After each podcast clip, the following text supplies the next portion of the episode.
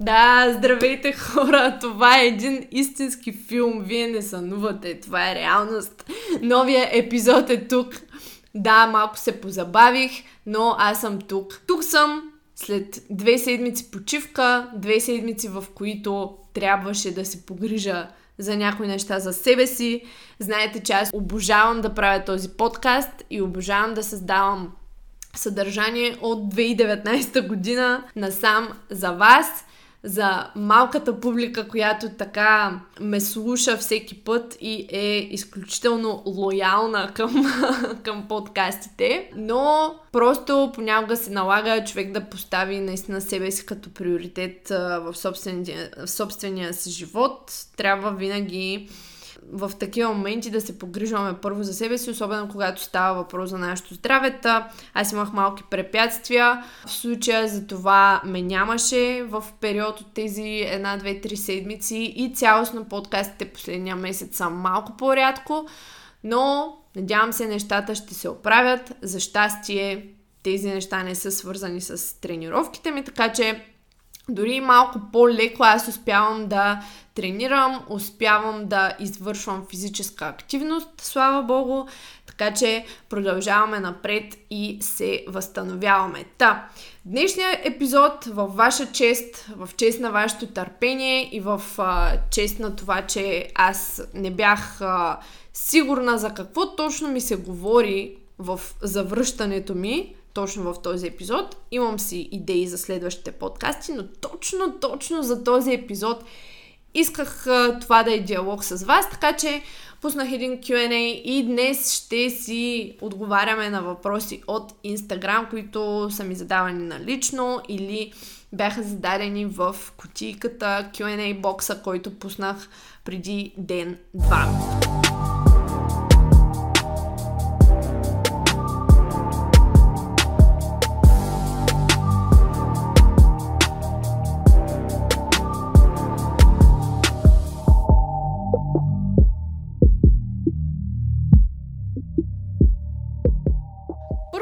Малък апдейт, между другото. Последните ми две седмици, така, за който го интересува изобщо, нямам а, смяна в теглото. Както знаете, през лятото аз бях почнала едно много леко сваляне. Та исках сега тук последния месец малко да доизтискам, но така се получи, че почти нямам измяна в теглото. А, отделно знаете, че ние жените преди цикъл доста често с измяната на хормоналната среда и хормоните като антидиуретичен хормон, алдостерона и разни други, които движат електролитния и водния баланс в тялото. Доста често сме по-тежки в седмицата преди цикъл, което си е нещо абсолютно нормално, така че аз не задълбавам чак до там. Просто малко се забавиха резултатите, които ми се искаха, които търсих. Но за в момента поддържам и вече може би 2-3 седмици, 3 седмици всъщност съм на едно и също средно тегло, 60, 67 и 6-7. А, като хапвах и малко повече храна, понеже майка ми беше на гости а, и така се случваха нещата. Та 3 седмици общо взето без прогрес надолу, но аз даят брейка не го считам като липса на прогрес, тъй като през тези седмици все пак се опитвах да си прогресирам с тежестите. Тези, тези тежести не са нови, не са пиари за мен, но на това лично тегло все пак прогресията си беше валидна. И може би октомври, средата ще започна да вкарвам вече малко по малко храна, като преди това ще се опитам да си достигна 67 кг средно тегло, преди да продължа обратно с вкарването на храната. Та, трябва да знаем, че каквато и цел да гоним, ще има хубави и лоши дни в залата и хубави и лоши периоди. Някои дни ще се харесваме супер много, ще си се кефим, ще оценяваме малките победи. Други дни ще се самоиронизираме, саботираме, ще си говорим кофти за себе си и ще си мислим, че изглеждаме отвратително. особено ние дамите, но честно да ви кажа, колкото повече аз комуникирам и с а, хора от мъжкия пол, трябва да ви кажа, че и мъжете са доста така близки по, как да кажа, разсъждения на нас. А, дами, не си мислете, че само ние сме така. Всеки се сблъсква с това, дори мъжкият пол. Без значение дали те първа започвате или общо взето сте професионални атлети, спортисти и така нататък, просто винаги, винаги ще има дни изпълнени с несигурност а, и с някаква доза колебание. Така ще го кажа. Това просто е част от натурата на човека. Това е част от факта, че ние сме хора. И тук вече, всъщност, нека да преминем и към въпросите за деня, тъй като имаше и такива свързани нали, с, покачване, периода на покачването на мускулна маса и така нататък и така нататък. Та, нека да започнем с въпроса добре ли е да правя три еднакви тренировки за цяло тяло с основни движения за седмицата.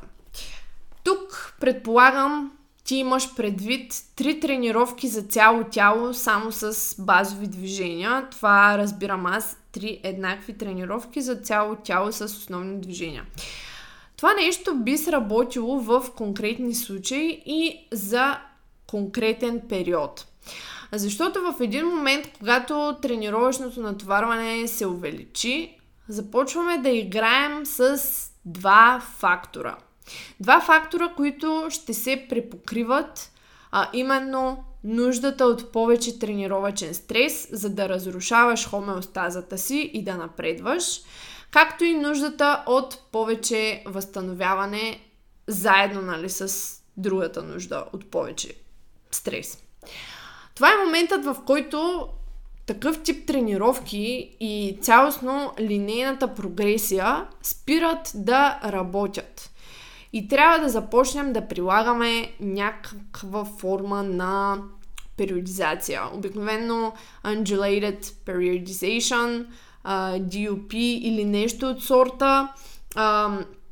Някаква вълнообразна периодизация, като накратко само ще спомена, че въл, вълнообразната периоди, периодизация е ам, вид така подбиране на тежестите и обема. Нали, това са така подредени тренировки с, може би, подобни а, в случая, както, както ти питаш, еднакви упражнения, при които обаче обема и интензитета варират, увеличават се и намаляват а, седмично или ежедневно в рамките на избрания тренировачен период или цикъл. Та, един пример за това е така наречената схема Heavy Light Medium. Да кажем, ако правиш клек три пъти, нали, защото ти питаш три пъти еднакви тренировки с основни упражнения. Нека да при, приемем примера, че а, става въпрос за тренировка, която съдържа, да кажем, клек. Всеки път. И каква ще е всъщност, какъв ще е тук примера с Heavy Light Medium? Правиш клик три пъти в седмицата. Първият ти клик е тежък, вторият се води по-лек от единицата ти а, за макс и третият е с някакъв среден като интензитет. Съответно, тъй като интензитетът и обемът са обратно пропорционални, обикновено, а, и там, където интензитетът е най-висок, обикновено там обемът е равен или по-нисък от там, където клекът е най-лек, ако има нужда от това нещо и, да кажем, единия от факторите, а именно възстановяването куца. Тук не искам да влизам в подробности. Мисълта ми е, това е доста добър подход с еднаквите тренировки, с основни упражнения. За абсолютно начинаещи, за по-бързо излизане от период, в който не сме тренирали, били сме болни и, и, и, и започне много леко, за период, в който искаме максимално бързо да изчерпим потенциала си на дадени движения. Но това нещо няма да работи линейно за много дълго време. Може би доста бързо ще се изчерпи.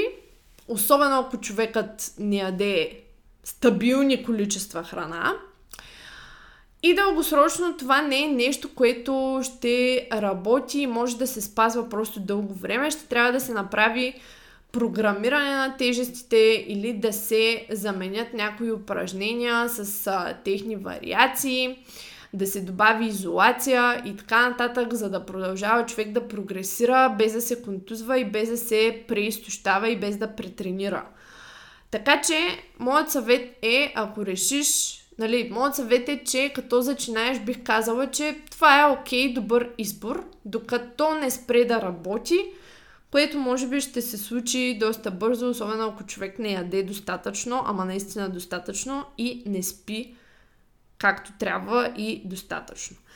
А, и моят съвет е по-скоро тренировките да не са абсолютно баш еднакви всичките, все пак да има някаква вариация, примерно в бутащите упражнения, в дърпащите или ако са много подобни или еднакви, а, просто, нали, спрели линейната прогресия от тренировка за тренировка, да не се опитваме да я повтаряме тази линейна прогресия, да си направим, да кажем, единия път тези движения да са малко по-тежки, другия път да са по-леки, да видим това как ще сработва и така. Просто да влезем в някакъв вид м- периодизация, която ще ни позволява хем да напредваме, хем да се възстановяваме. Да, това е нещо, което ще кажа по този въпрос. Ако пък това нещо те обърква, като цяло най-добре е да започнеш да работиш с а, треньор. Следващият въпрос е малко с моята тематика, тематиката здраве, болести. И нещо, което между другото много се кефе, че някой е задал като въпрос, защото аз лично от личен опит мога да говоря. И това е след прекаран COVID имам сърцебиене по време на тренировка. Опасно ли е това? Първо разбира се дисклеймъра, че аз не съм лекар и най-малкото съм кардиолог. А, също така не се занимавам и толкова с хора, които тренират повече аеробно, повече кардио. Но все пак аз мога да кажа няколко неща от а, собствен опит. Първото е отиди на кардиолог, това, което направих и аз, след като прекарах COVID първия път, отидах на кардиолог, прегледах си сърцето, а, кардиограма ми направиха и така нататък, просто защото това са неща, които така или иначе, ако тренираш, е хубаво да се правят от време на време, да се следят. Ако си професионален спортист, отиди на спортен кардиолог, защото има значение как функционира сърцето в различните степени на интензивност на физическата активност – и това е много добро място всъщност да поговорим малко за пулса и за сърцето, защото се замислих, че не сме говорили за това като цяло май в този подкаст. Но от личен опит аз също ще добавя, че няколко месеца след, а, а, след тази вирусна инфекция аз имах замайвания, пулсации на сърцето, сърцебиене така по по-осезаемо по време между сериите, особено между по-тежки серии клек, ам, по-тежки серии цялостно, които са с висок брой повторения и а, се наложи да проверя какво се случва. Затова наистина най-добре първо е да се посети специалист, просто за да се изключат осложнения и да се изключат а, различни нали, лоши неща, които могат да бъдат последици от вируса, дори при млади хора. И така вече безопасно да можеш да се върнеш към тренировките. Но нека малко да поговорим всъщност и за това как функционира сърцето. А, нека да разгледаме кои са зоните на функционалност, така ще, ще го нарека. Защото, знайки малко повече за това нещо, човек може да обърне внимание и на пулса си, на това как диша по време на тренировка а, и така нататък. Когато се качите на една бягаща пътека и може би някои от треньорите там в самата зала са ви казвали, върви на по 120, за да гориш мазнини. И вие без да знаете какво този човек има предвид, просто сте гледали измерването на пътеката, хващате там уния металните дръжки и гледате да върви там 120 число да изписва на пътеката.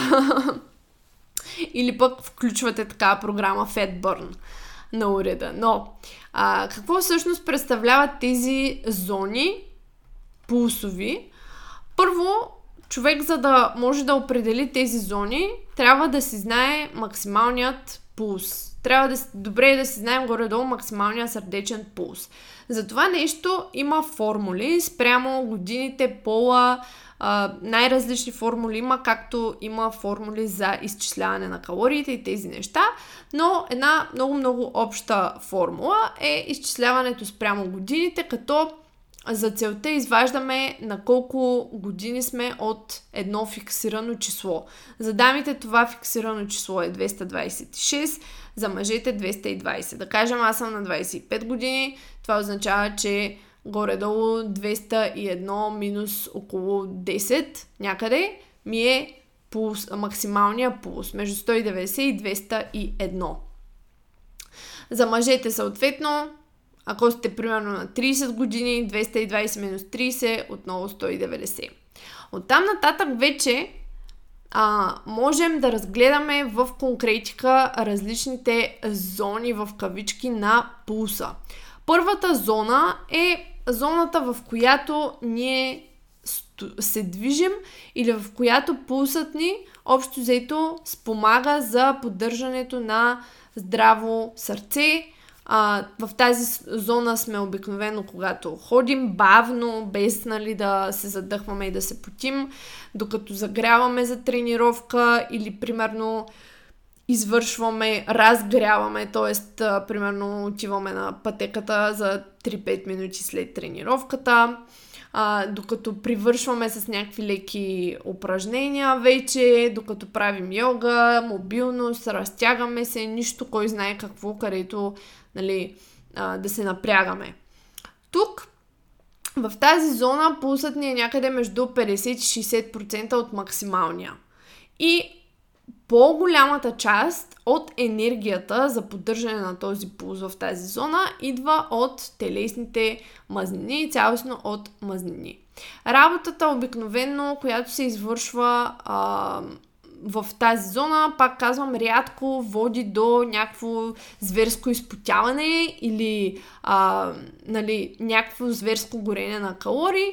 Това са такива много нискоинтензивни дейности, които поддържат здрав... здравословното състояние на а, не само на сърцето, но и цялостно на хормоналната среда, а, например нивата на захар, а, на, на кръвното и така нататък. Следващата зона е именно тази позната на всички ни зона на горене на мазнини. Около 60-70% от максималния пулс. Между 110-130 за повечето хора. И тук сме, когато сме обикновено на някакъв уред в фитнеса, когато леко тичаме, когато ам, общо взето не, през, не ни представлява трудност да стоим в тази зона повече от 20 минути. Тук вече малко повече калории горим, но отново основният източник на енергия са телесните мазнини, цялостно мазнините и не толкова нали, въглехидрати, гликоген, белтъчини. Може би до някаква степен малко аминокиселини. Следващата зона е тази зона, която ние наричаме кардио. Някъде между 65, може би 70 80% от максималния пулс. И съответно тази аеробна зона, тогава е аеробна, когато има наличие на кислород. Тук вече може да започнем да се потим. А, общо взето тук става въпрос за високо по-високо интензивно кардио, което е постоянно, примерно бързо плуване, бягане, което не е интервално, но не е някакво супер ниско интензивно, т.е. бягане, плуване, такива постоянни, примерно гребане а, на машина по-интензивно, постоянно, постоянна интензивност се поддържа в тази зона а, и в, може би, до някаква степен някои от уредите в а, фитнес залата, както и кардио, примерно аеробни тренировки в а, формата на групови занимания. Тук, може би, а, разпределението на това откъде идва енергията е по-скоро равномерно. И от мазнините, и горе-долу от въглехидратите. Една втора, така ще го кажем. И, съответно, тук работата в тази зона работи в, работи в насока това да си подобрим издръжливостта, да подобрим работата на сърцето, да имаме един вид повече м- капацитет на дробовете, а, и точно всъщност тази зона води до това, че се намаля обикновено пулса на спортистите, които нон-стоп тренират в тази зона в покой, защото просто сърцето изтласква повече обем кръв. И всъщност точно това ми казаха и след covid че е добре да има някаква форма на активност в тая зона, за да се подобри след прекарана такава инфекция белодробния и съответно сърдечния капацитет. Отново обаче тук не трябва да прекаляваме, т.е. трябва, ако решим да имаме някаква дейност в тази зона, да е умерена чистотата, особено ако тренираме и отделно в фитнеса.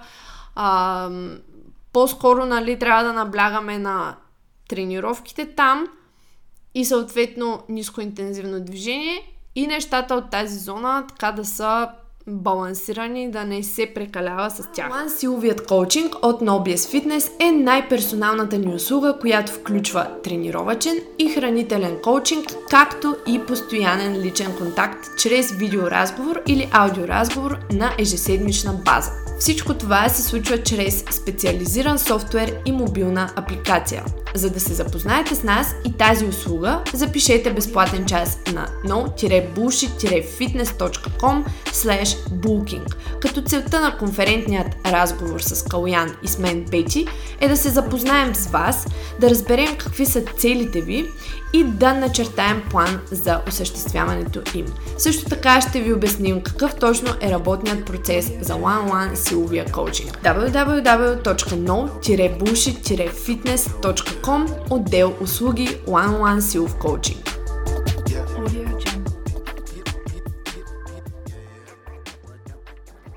Четвъртата вече или петата май стана а, това е анаеробната зона, това е общо взето високоинтензивното трениране, интервалите с високото усилие, когато правим интервално кардио, там където накрая се усещате все едно вече се натрупва лактат, а, тогава когато липсва кислород, не можем да си набавим кислород достатъчно бързо и влизаме в този трейсхолд анаеробен и вече когато трудно си поемаме дъх, и не можем да стоим в тази зона продължително време. Тук става въпрос за 80-90% може би от максималния пулс, където вече за енергия а, се горят по-скоро въглехидрати, по-скоро гликоген а, и тук рядко енергията идва от телесните мазнини по време на самата тренировка по време на самата тренировка.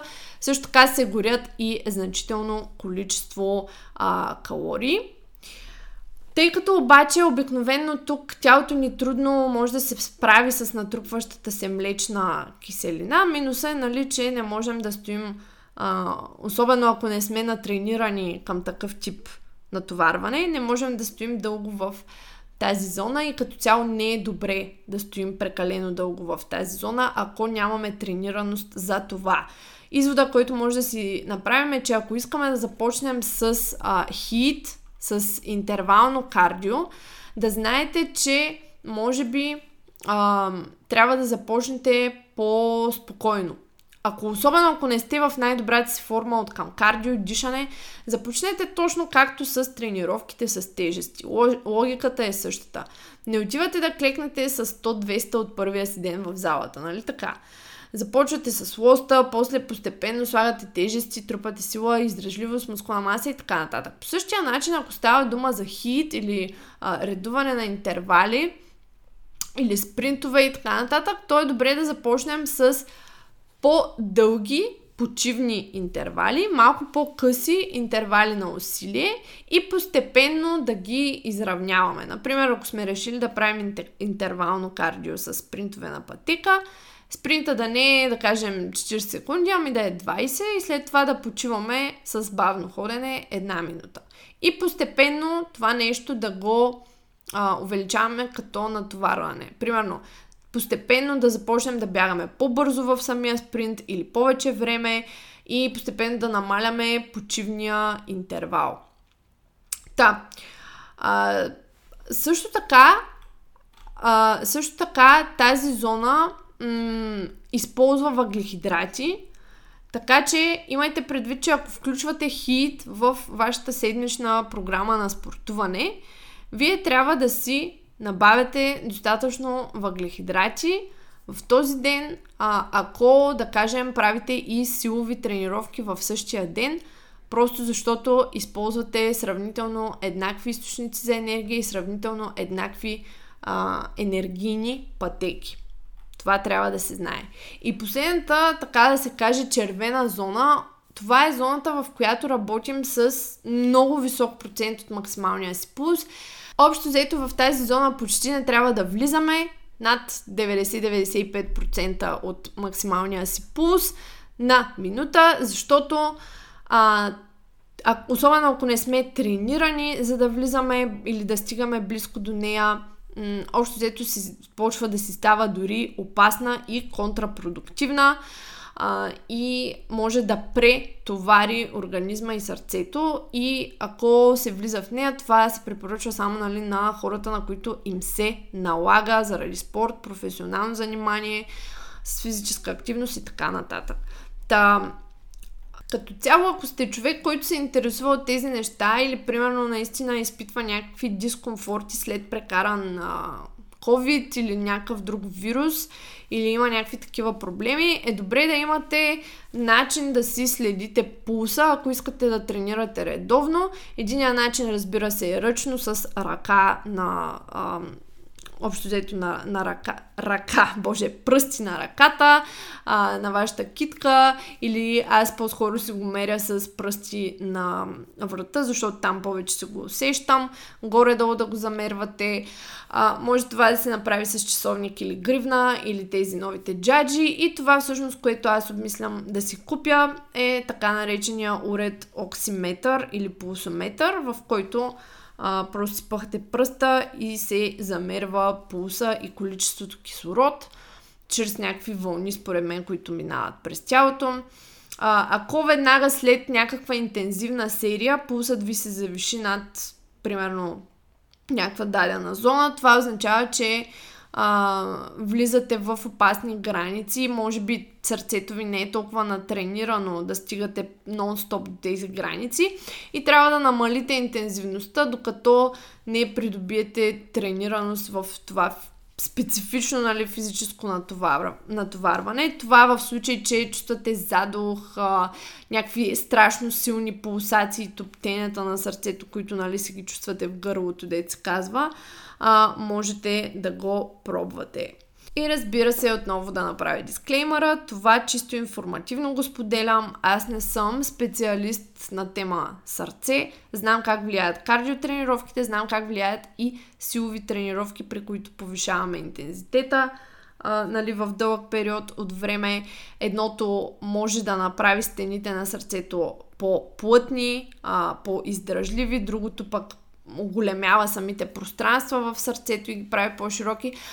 Така че, нали, знам кое как действа, но най-добре е, който има проблем, да си отиде, да си види даже спортен кардиолог, бих, бих, бих казала, защото ако тренирате, едно е да седим на масата и да получаваме сърцебиене, друго е когато, да кажем, тренираме, да получаваме сърцебиене. Та, мисля, че тук бяхме доста изчерпателни по този въпрос, защото не бяхме коментирали темата с сърцето. Та реших да си взема малко повече време да го отговоря. Но нека да преминем и към следващия въпрос. Колко е минимумът време, в което трябва да продължи един бълк? Септември до февруари. Тук отговорът ми по-скоро ще зависи каква е целта ти. Ако целта ти е да покачваш сила и мускулна маса, бих казала, че този период е доста добра отправна точка. Средно 6 месеца са така сравнително окей. А, особено ако не се тръгва от супер изчистено състояние. Ако човек е на много нисък процент подкожни мазнини в началото, може и да продължи дори по-дълго този период. Но като цяло дори няма и ограничения, защото винаги, ако вие си следите прогреса и мерките, теглото и как се чувствате, апетита и така нататък по време на процеса, нали, на някакви периоди от 3-4 месеца, ако човек сметне, че е покачил малко повече мазнини, отколкото е нужда, може да си дръпне храната много леко назад за една-две седмици, както му казват да направи мини кът и след това да си продължи с качването. Тоест, ако вие си следите процеса, цялостно имате по-краткосрочните и по-дългосрочните виждания над нещата, винаги може да си намалите малко храната, а, така че, примерно, в някакъв момент по-скоро да правите рекомпозиция, отколкото да продължите да качвате стрикно.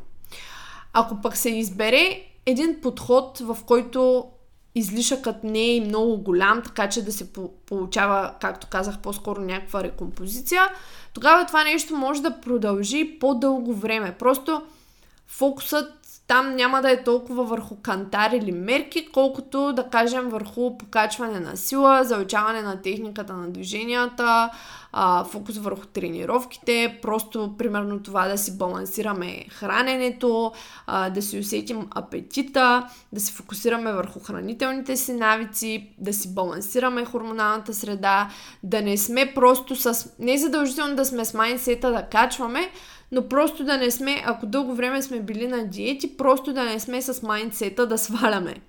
А, нали, просто да си балансираме тялото. Така че, наистина, отговорът ще зависи от това каква е целта ти. Ако искаме по-стриктен бълг, то средно от 5 до 7-8 месеца за повечето хора мисля, че е доста удачно, защото там нататък вече ако се качат прекалено много мазнини, започва да ти става тежко от твърде много храна, а, губиш малко така инсулинова чувствителност, започваш, а, нарича се nutrient partitioning, приетата храна все по-малко отива в полза на мускулите и все повече започва да отива в полза на мазнините. Така че това, което си избрала ти като период, на мен ми звучи добре, защото съвпада и с а, по-студения сезон, в който така или иначе сме с малко по-висок апетит. Нали, няма да се насилваме да ядем, тялото натурално си задържа така малко, си иска малко повече храна, задържат се малко малко повече мазнини зимата заради климата, просто органите да са на топло и така нататък. Така че на мен ми звучи доста, доста добре като период, който си избрала. И съответно имаше един друг въпрос, който едно момиче ми беше задала налично наскоро. Как да избера, нали, дали да свалям или да качвам. Той не беше в този Q&A бокс.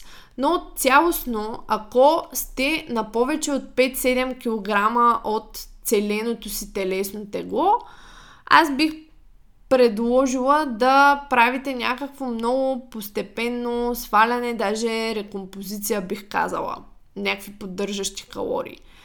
А, нали, дайте си някакъв дълъг период, не, не влизайте в крайности, гледайте си хранителните поведения, навици, защото всички крайности водят до други крайности, не водят до много хубави неща.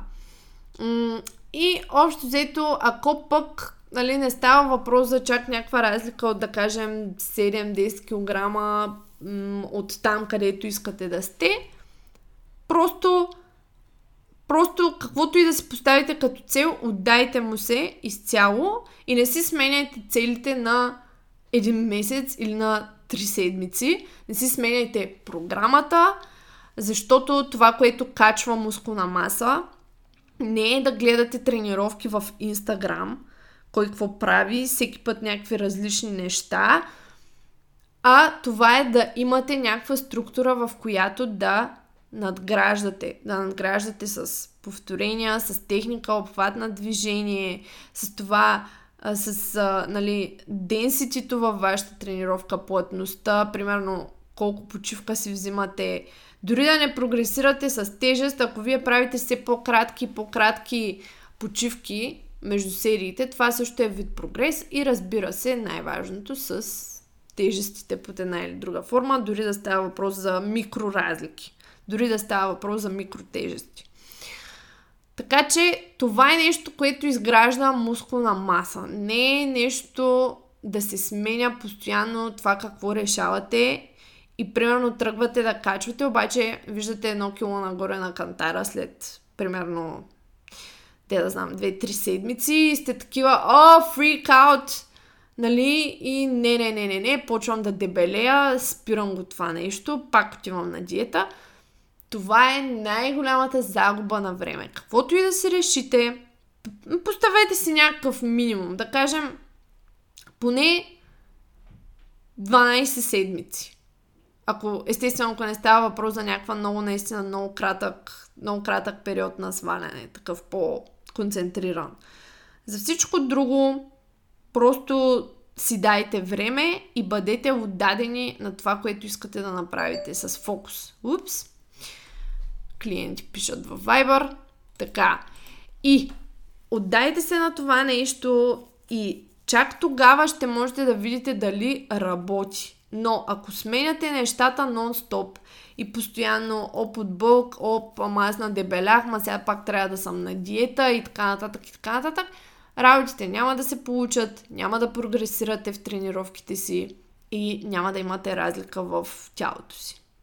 И в майндсета си. Защото когато човек си постави цел, той няма да е доволен, ако не я стигне и я смени. Нали? Дори да не я стигнете, когато сте си дали някакво време дълго, вие ще си кажете, окей, може би това не е било за мен, опитах се. А така дори не може да си кажете, аз наистина се опитах, защото това не е истински опит. NoBS Woman е онлайн платформата ни специално за жени, в която получаваш персонализиран коучинг и персонализирана фитнес програма на своя компютър и мобилна апликация на телефона ти чрез нашия софтуер за съвместна работа. NoBS Woman включва мобилно приложение и десктоп софтуер, женска фитнес програма, поправяне на техниката, хранителна стратегия, която включва калории, порции и първоначален примерен хранителен план и подкрепа от Бети. NoBS Woman ти предоставя възможността да работиш с екип от обучен стартинг стрен треньор и лицензиран Precision Nutrition консултант по хранене. Бети и Калян ще актуализират програмата ти, ще следят техниката ти от видеята, които изпращаш чрез платформата. 149 лева на месец, линк долу в описанието. Да, следващия въпрос, който беше зададен, беше за разликата между тренировка сутрин на гладно и следобяд след ядене. Да, интересен въпрос. Доста често, всъщност, и аз преди съм се замисляла по този въпрос още в началото, като си мислех, че тия неща са супер, супер важни. Разликата още взето е в това какво можеш да следваш дългосрочно по отношение на навици, без да ти пречи на деня сутрин на гладно или след обяд след ядене. Разликата е и в това, доколко това нещо ще работи за твоята конкретна цел. По отношение на физиология, нека обаче да кажем. Разликата отново не е толкова прост отговора. Отговора е зависи. Разликата зависи от това наистина каква точно е тренировката ти и може да има разлика в това какви ресурси се използват за енергия в нея. Дали повече мазнини, въглехидрати и двете, дали аминокиселините имат роля и така нататък. Нека да дам пример, защото изобщо не стана ясно какво отговорих, нали? Тук и аз много добре знам, че не сте ме разбрали. Например, ако става въпрос за нискоинтензивно кардио сутрин и отидеш на гладно, по-скоро ще се използват повече мазнини за самата тренировка, плюс ще се задвижи един процес най-вероятно наречен глюконеогенеза, ако няма достатъчно протеин в системата. при който от невъглехидратни компоненти ще започнеш да синтезираш глюкоза. Пак казвам, ако тя не е достатъчно в кръвта. А, по-скоро глюконеогенезата е процес, който превръща невъглехидратни субстрати, като примерно аминокиселини, глицерол, мисля, че лактат също беше в глюкоза. Което пък от своя страна, най-вероятно по-късно през деня, ще доведе до това, че ти ще хабиш повече гориво от въглехидратите, които ще си набавяш от храната, нали, от глюкозата в кръвта. Ако пък правиш силова тренировка на гладно, най-вероятно ще използваш запазилия се в мускулите и черния дроб гликоген от предишния ден, храненето вечерта, примерно, като само да припомня, гликогенът е складираната форма на въглехидратите. И най-вероятно ще доизхъбиш това, плюс някакъв, някакво съотношение също мъзнини. И ако калориите цялостно не са достатъчно, най-вероятно отново и малко количество аминокиселини ще бъдат използвани. По принцип се води, че нискоинтензивното кардио на гладно по-лесно достига до телесните мазнини, използва тях – а, а че една тренировка, която е силова и в която целта е да си запазим перформанса и да запазим тежестите, обема, нали, цялостно представянето си в залата, съответно логично ще е по-продуктивна след като сме хапнали поне едно хранене с белтъчини и въглехидрати. Защото, както знаем, при тренировките с тежести се използва основно глюкозата като първи доставчик на енергия. Лесен, бърз, просто наистина тялото я предпочита. Но, тук има едно но. Нали? Това е цялостната логика, генералната. Но тук има едно но. И то е, че аз лично бих казала, че всички тези неща зависят просто от това дали човек се храни достатъчно като цяло.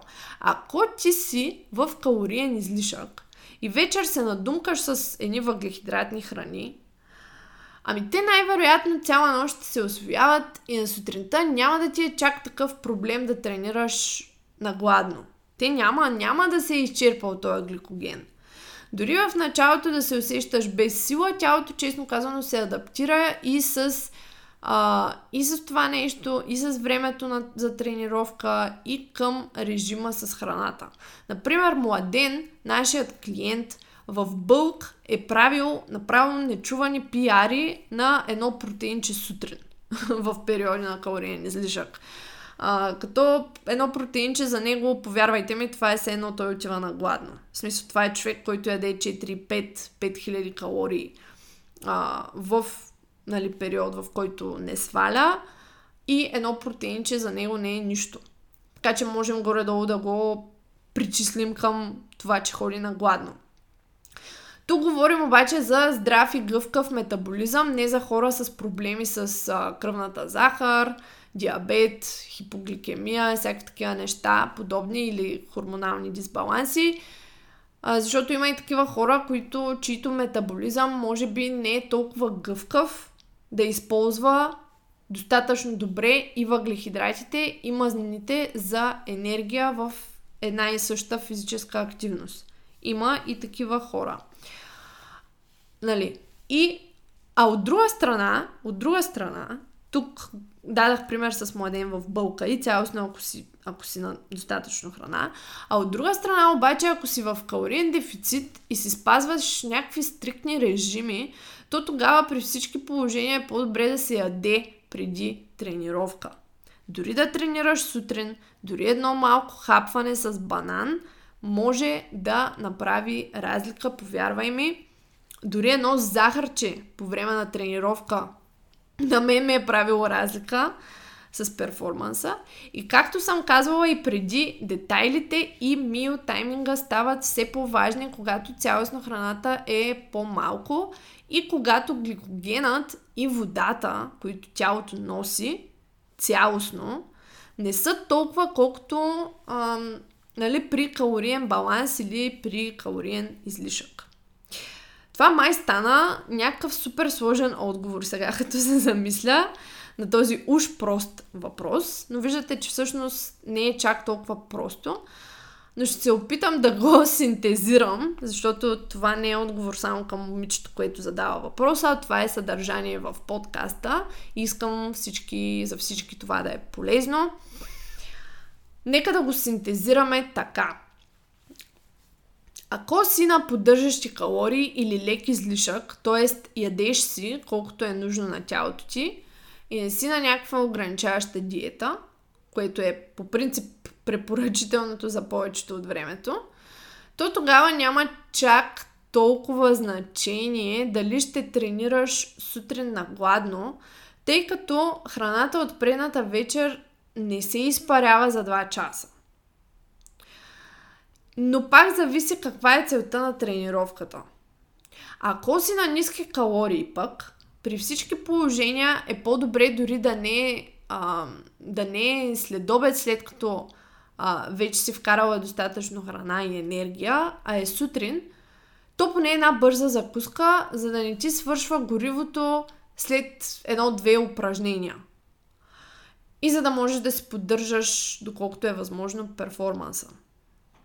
Който и да е случай обаче, ако целта е максимално покачване или задържане на сила и мускулна маса, аз винаги съм за храната преди тренировка за повечето хора, когато става въпрос за тренировки с базови упражнения, за по-тежко вдигане, за наистина предизвикателни тежести, тъй като особено наличието на въглехидрати преди самия изблик на физическо натоварване, предотвратява излишното покачване на кортизола, който наистина е доста катаболен хормон. В епизода 162, мисля, че беше, а, мисля, че това беше епизода Back to Basics, в който говорих, мисля, че засегнах тази тема, калории, инсулин, кортизол, телесна композиция и така нататък. Говоря за тези неща и ако не сте го слушали, върнете се и го чуйте. Да, това бих отговорила аз на този въпрос. И с това, драги мои мили слушатели, хора, които слушате мен, Бети и NoBS подкаста редовно, спираме с въпросите за днес, защото станахме 45 минути, направихме и се надявам този епизод да ви е бил както интересен, така и истински полезен. С удоволствие приемам предложения за повече теми, защото това е подкаст за вас, той не е за мен. А, и ако вие сте харесали днешния епизод, споделете го в Instagram, тъгнете мен, ет Беттина Димитрова, тъгнете No Bullshit Fitness OC, тъгнете и Калян, за всеки случай, за да го видят повече хора. И се сабскрайбнете за моя нов YouTube канал, който вече всъщност не е толкова нов. Опитвам се и там да качвам често видеа. Бетина Димитрова на латиница в YouTube. Чакам ви и там всички вас. Окей, okay, хора, това беше от мен за днешния епизод. Чуваме се в следващия такъв. Ако имате нужда от помощ с вашите фитнес, тренировъчни, хранителни цели, www.no-bullshitfitness.com можете и да ми пишете налично в Instagram. Това беше от мен. Чао!